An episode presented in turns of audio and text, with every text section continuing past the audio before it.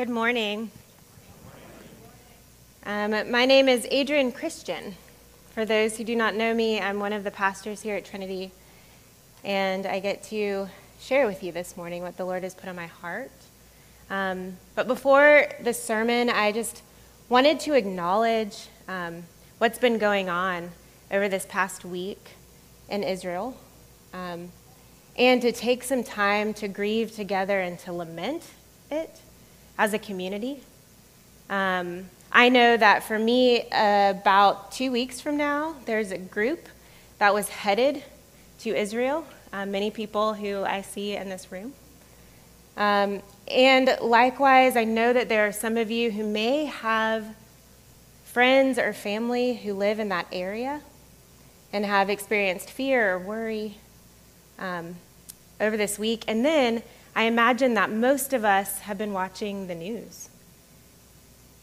And as Christians, I think that we have the opportunity to lament. Because what's going on is just not the way that it is meant to be. Um, terrorist attacks, violence, death of innocent people, hatred. It's just not the way that it was meant to be. And so I think as Christians, we are invited to lament, to grieve with people who are grieving. And I think that would be God's heart. And so, what I'm going to do is, I'm just going to open a space, a time for us to lament together. And there will be some silence in that space. Um, I give you the opportunity, you're welcome to stand, or you can sit, or you can kneel, whatever is comfortable for you. And I'm just going to lead us in a prayer of lament. So, please close your eyes.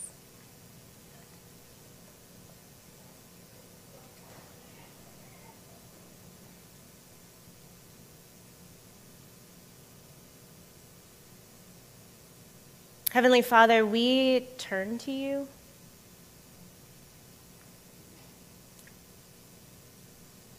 God, we turn to you in a time that is a bit confusing for us.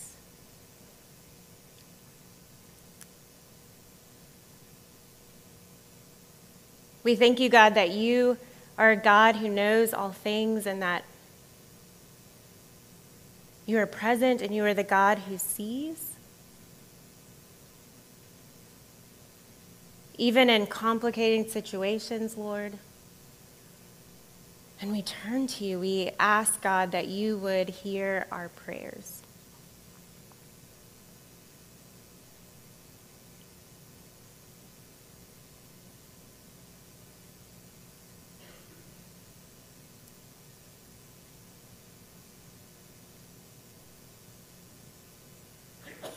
Father, there have been attacks and vengeance, the shed of innocent blood. There are people who are scared, who've been kidnapped.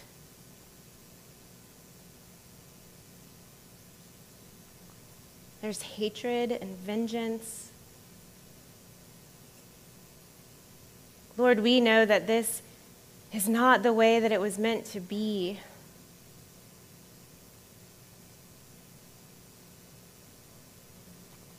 There's been injustice.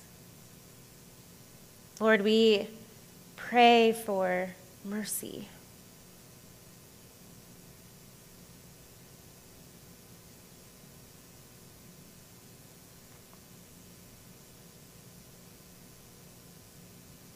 God, I imagine that there are people who are so scared, people who are over there, people maybe even in this room.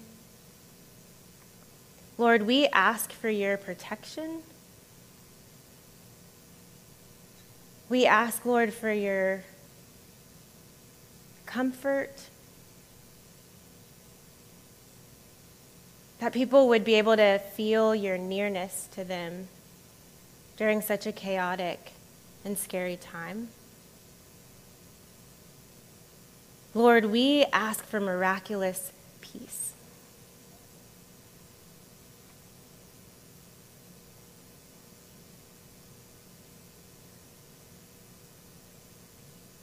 God, we trust in you. We trust that you are a good God who is a faithful God, who is a God who sees.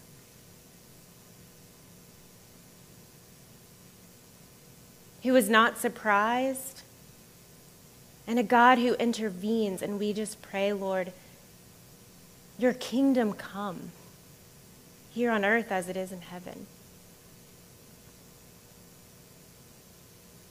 Lord, have mercy. Hear our prayers. God, as I am about to speak, I pray that you would speak through me. That the words that come out of my mouth, that they would not be my words, Lord, but that they would be yours. And I pray that you would open the ears of the people here today. We pray in Jesus' name. Amen.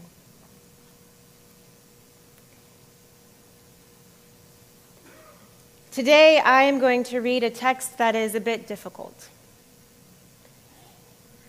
And I will say that I'm very aware that that front row, Chris, he's not here. Gave him a hard time on Wednesday. It's been a hard week.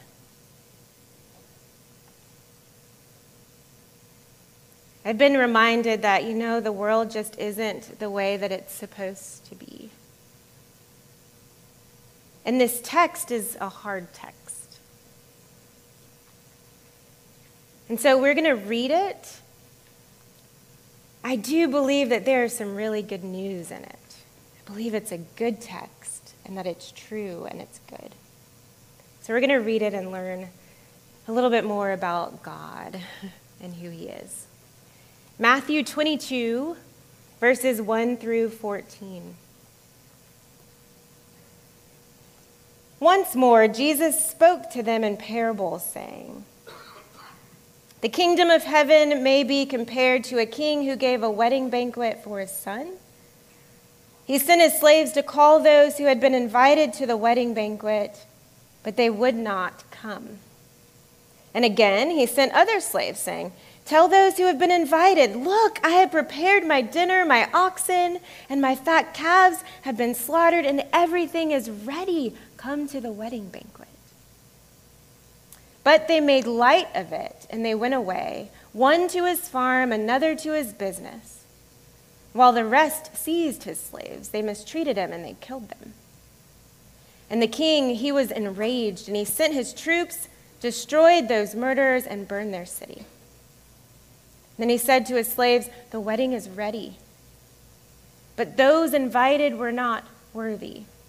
Go, therefore, in, into the main streets and invite everyone you find to the wedding banquet. And so the slaves, they went out into the street and gathered all whom they found, both good and bad. So the wedding hall was filled with guests. But when the king came in to see the guests, he noticed a man there who was not wearing a wedding robe. And he said to him, Friend, how did you get in here without a wedding robe? And he was speechless. Then the king said to the attendants, Bind him hand and foot and throw him into the outer darkness where there will be weeping and gnashing of teeth. For many are called but few are chosen. This is the word of the Lord.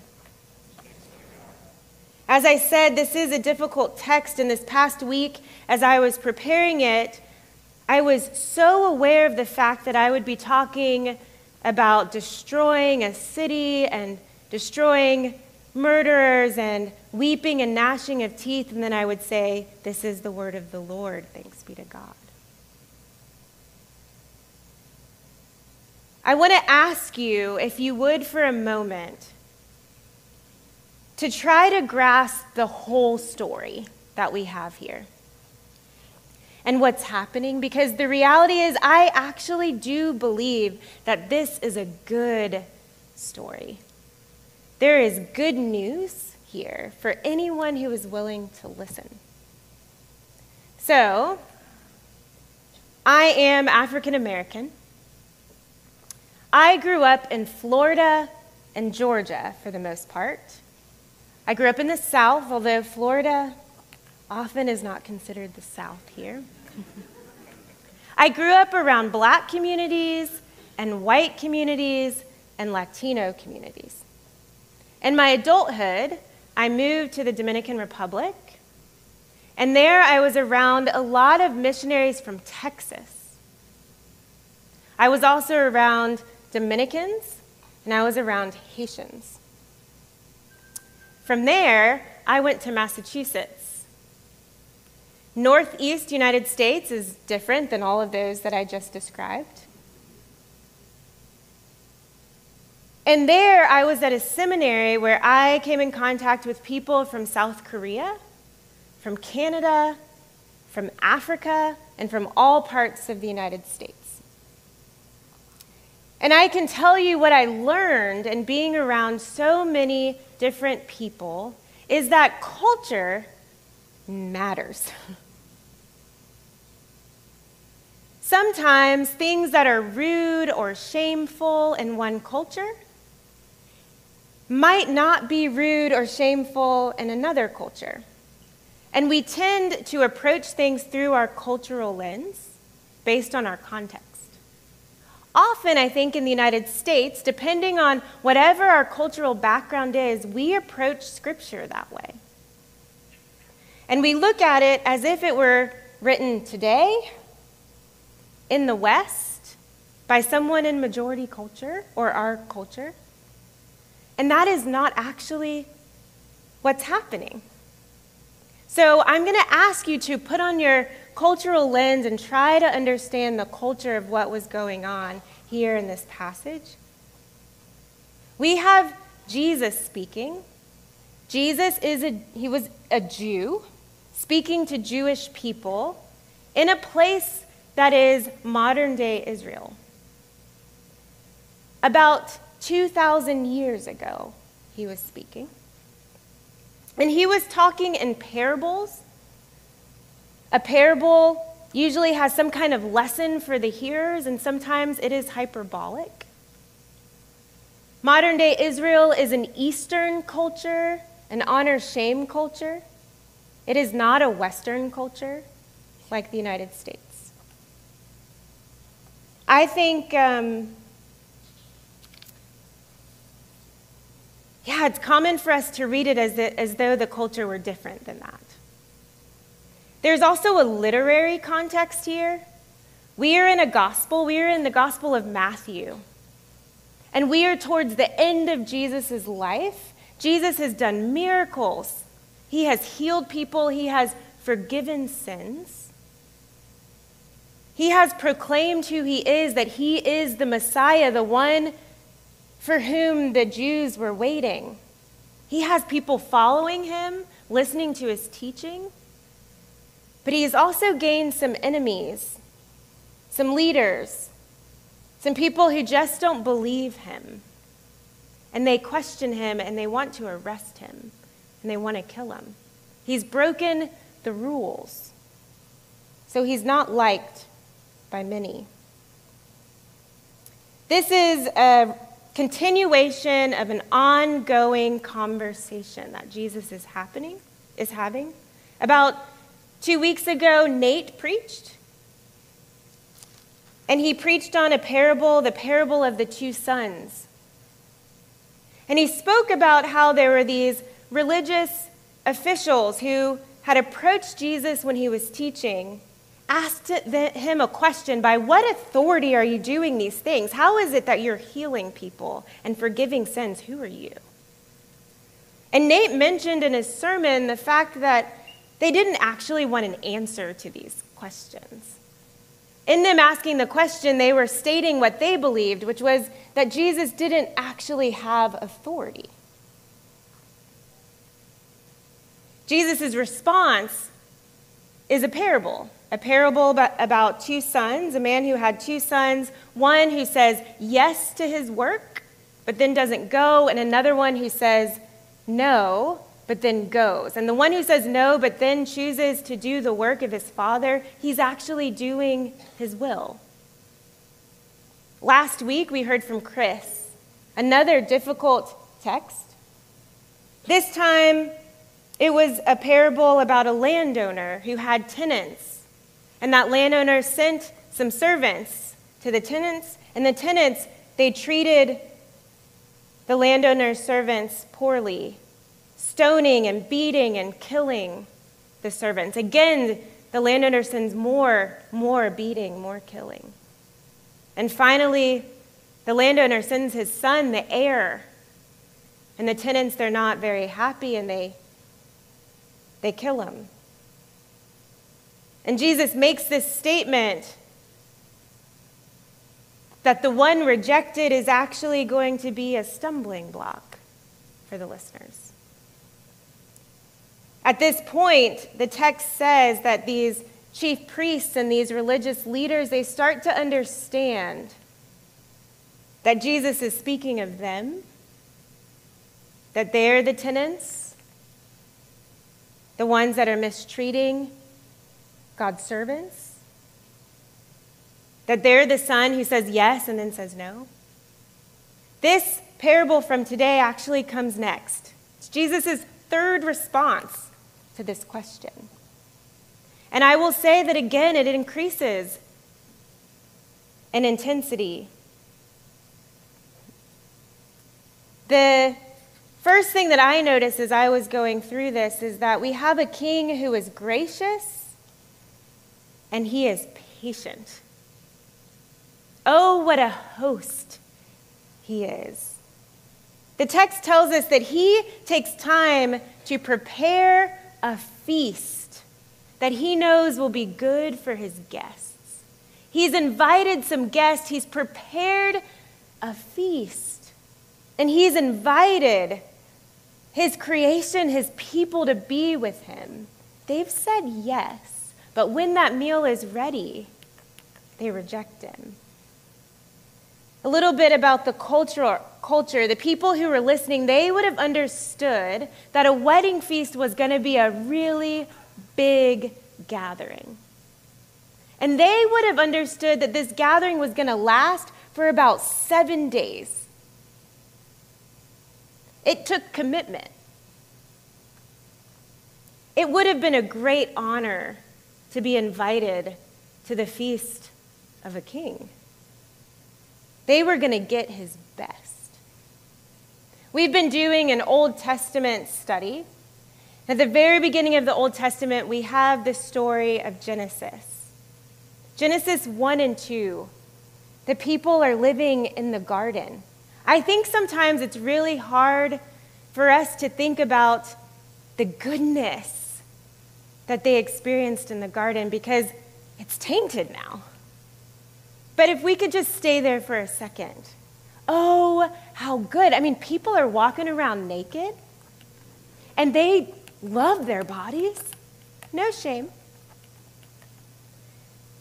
It is so luscious and beautiful outside. There's no bugs. It's not too hot. The weather is perfect. I mean, so good. What they get to eat, I mean, it is perfect on the tongue. And we think about some promises in Revelation, what it says. I mean, there's just some goodness there. No tears, no pain, no death. It is hard for us in this day to really sit in the goodness. And yet we see these glimpses that God gives us laughter, kids we get to go outside and there's God's beauty. We go to weddings. I love weddings. Weddings, there's such good food. Often you get to eat as much as you want. There's good drink. Often people are really, really happy at weddings. Lots of hugs and laughter. If we can just imagine that goodness times a million. We have in this parable this king, and he has said, Look, look what I prepared for you. And his invitation, it's rejected. The people don't come. And yet he says, Look, look, and he starts to give details. It's just so good. But they make light of his invitation. God says to us, Look, look what I have prepared for you. He invites us into this beautiful life with him. Life that surpasses death, peace in the midst of chaos, joy in the midst of pain. He promises us his presence with us, his spirit in us. He promises us rest, freedom from the bondage of sin, a future where there will be no tears and no pain and no death. And his invitation to all of us is to come. Our God, he is a gracious and patient host. What we see here in this parable is that those who are invited first, they do not accept the invitation. They made light of it. Some they go home, others they go to their jobs. And then it says the rest of them, they actually seized the king's servants and they mistreat them and they kill them. The Eastern context is an honor shame context. The people who were listening to this, they come from that culture. They would have understood that to be invited to a royal meal was a really big deal. And in that culture, for someone to be like it's just something that you would accept. That's what would have been expected. That's how you honor the king. To reject the invitation then would have been so dishonoring and so disrespectful that the people listening they actually would have thought that his reaction to them was just. It would have been foolish to not accept the invitation. And of course, the king is outraged. This parable is about the Jews at the time. Jesus understands who his hearers are. Throughout history, they have rejected God's servants over and over and over again. He has sent prophets to tell them the truth, and they have rejected him. Here, they are rejecting God's Son. They've been waiting for 400 years for the Messiah, and we see people rejecting him. And the reality is to reject God's Son, to reject Jesus, is to reject God.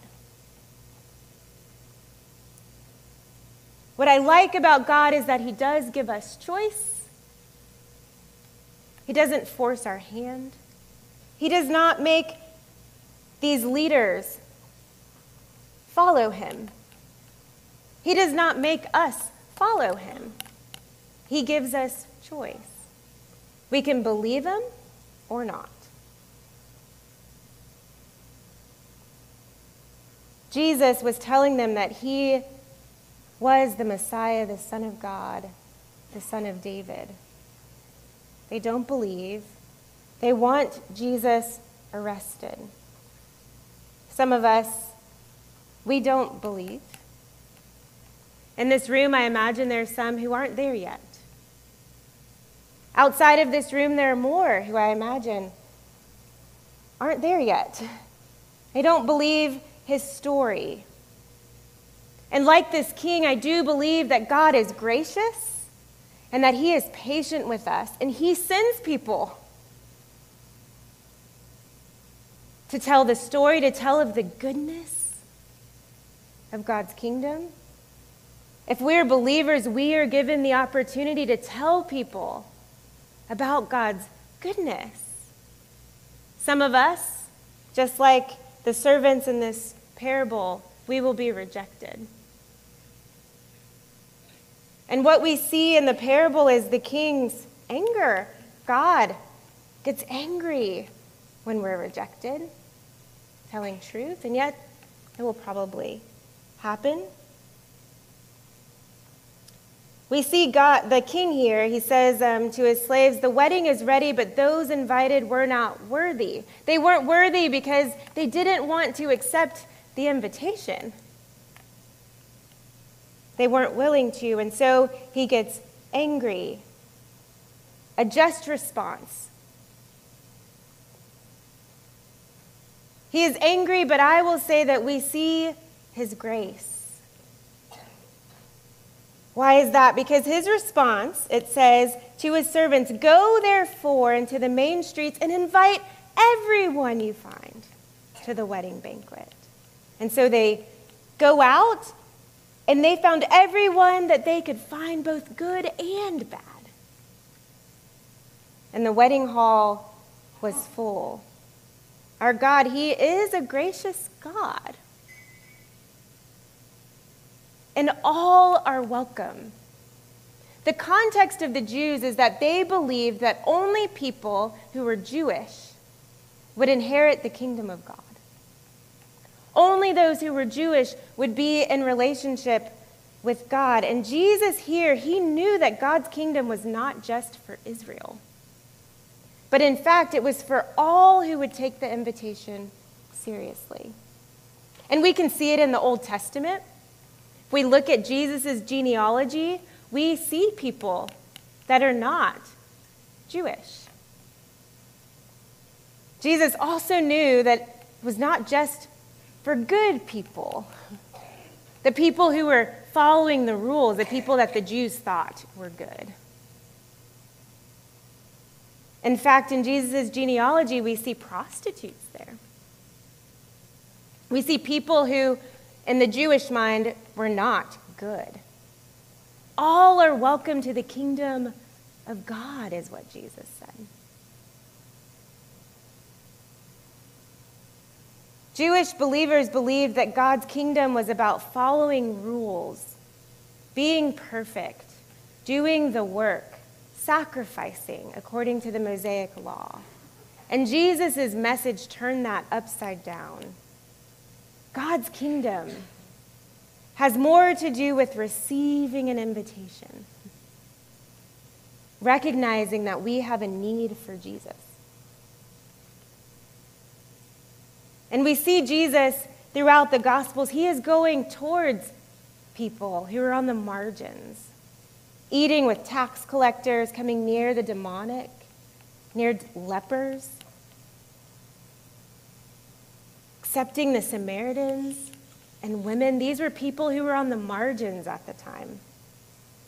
The Jewish people at the time, they believed that these people were not worthy of God. And yet, Jesus, he turns this upside down and he said, The ones who are not worthy of God's kingdom, are those who were invited, but they did not accept the invitation. There are some of you in here who maybe think, I'm not good enough for God. I have just gone too far. I've sinned too much. And that is not how God's kingdom works. His invitation is to all. There are others of us who understand that for ourselves, but we do not understand that for other people. God's invitation is for all. He wants all to come to him and to experience his goodness. I have to tell you that this very last paragraph is what gave me trouble since about Monday. When I started reading the text and I thought, oh, I'm going to have to preach on Sunday, this one was hard for me. It's hard because I'm like, what is up with this man who's, who goes and he's invited and he comes into this place where the king is, but he's not wearing a wedding robe. And the king ends up kicking him out. What's, what's up with this? And it really gave me trouble. Spent a lot of time in this part. So I lived in the Dominican Republic, and some of the people that I worked with, they were very impoverished. Um, and one, one group of people in particular, um, man, they lived in, in a little community. They would get water maybe once a week. And they would go and fill up these big tubes of water, and that's what they would use for cooking, for cleaning, for washing their clothes, for anything that they needed, for taking a bath. Same people I remember, I mean, it was really hot in the Dominican, 105 degrees around this time. They didn't have air conditioning. So in the middle of the day, I'd often go and people would be lying on the floor in their homes because it was cooler there. Just a very impoverished area. And something that I noticed is that whenever we would be at the school that I worked at, or if we went to church, you would have no idea where they came from because they were clean. Scholars have said that the, what was wrong with this person and how they were dressed is that they were unclean. If we can remember that this is an honor shame culture, who knows what the norms are, right?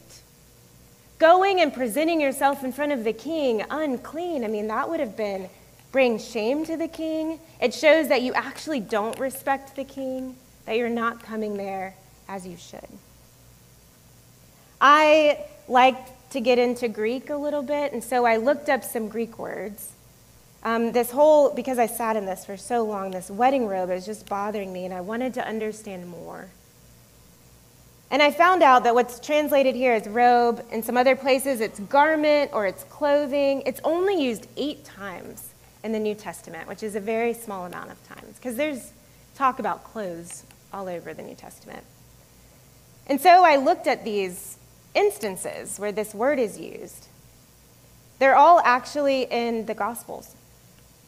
First time is John the Baptist.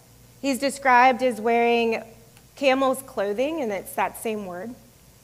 There's three times um, talking about worry. Do not worry about what you wear, about your clothing. Worry about what's on the inside. There's another one right before this passage in Matthew that talks about um, being beware of false prophets, those who are dressed in sheep's clothing. They're actually wolves disguised in sheep's clothing. Two instances here in this passage.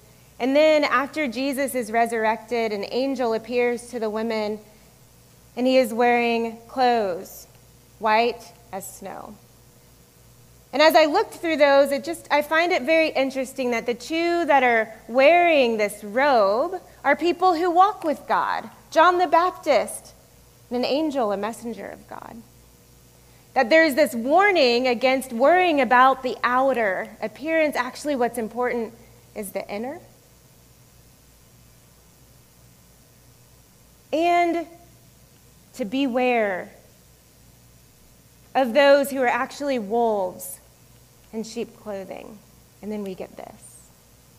There's some ask for authenticity, to beware of people who are not the same on the inside as they're claiming to be on the outside. This man had shown up at this royal feast, but really he wasn't clean. He didn't respect the king. I think that there's a warning here for all of us to take God's invitation seriously.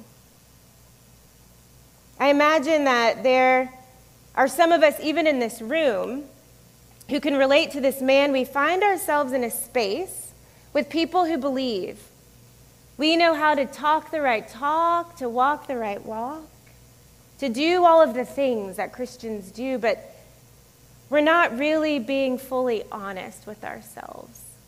And what we feel on the inside is not actually what we're projecting. And I think what God asks of us is for us to be authentic. The king's response about two days ago, this jumped out to me. Because God is gracious with us. He had experienced, this king in the parable had experienced so much rejection. And yet he has opened his arms, invited all who want to come, come. He has this wedding hall that's full. And he comes down and he sees this man who's disrespecting him, who actually is unclean. He could have just kicked the man out. And that's not his response. The king's response is to come near to him. And he says, Friend, how did you get in here without a wedding robe? He asks a question. But this man, he doesn't respond.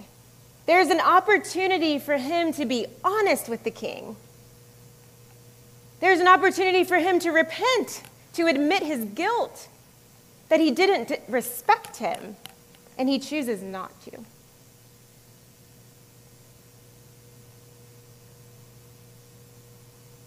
He didn't take the invitation seriously. He couldn't be. He decided not to be authentic with God. And he gets cast out. Our God is gracious and he is patient. He tries with us. He is also just. And he's not going to force our hand in any way. In the Garden of Eden, Adam and Eve, they sin. And when they sin, they make a covering for themselves. And then they go and hide, they feel ashamed. And if we remember the story, it tells us that God, He's walking around in the garden. And He asks a question. I mean, it's God, He's all knowing, He knows what's happened. Where are you? He comes near to them and they respond differently than this man in this parable. I was afraid. So we hid. They were authentic. That is what relationship is about.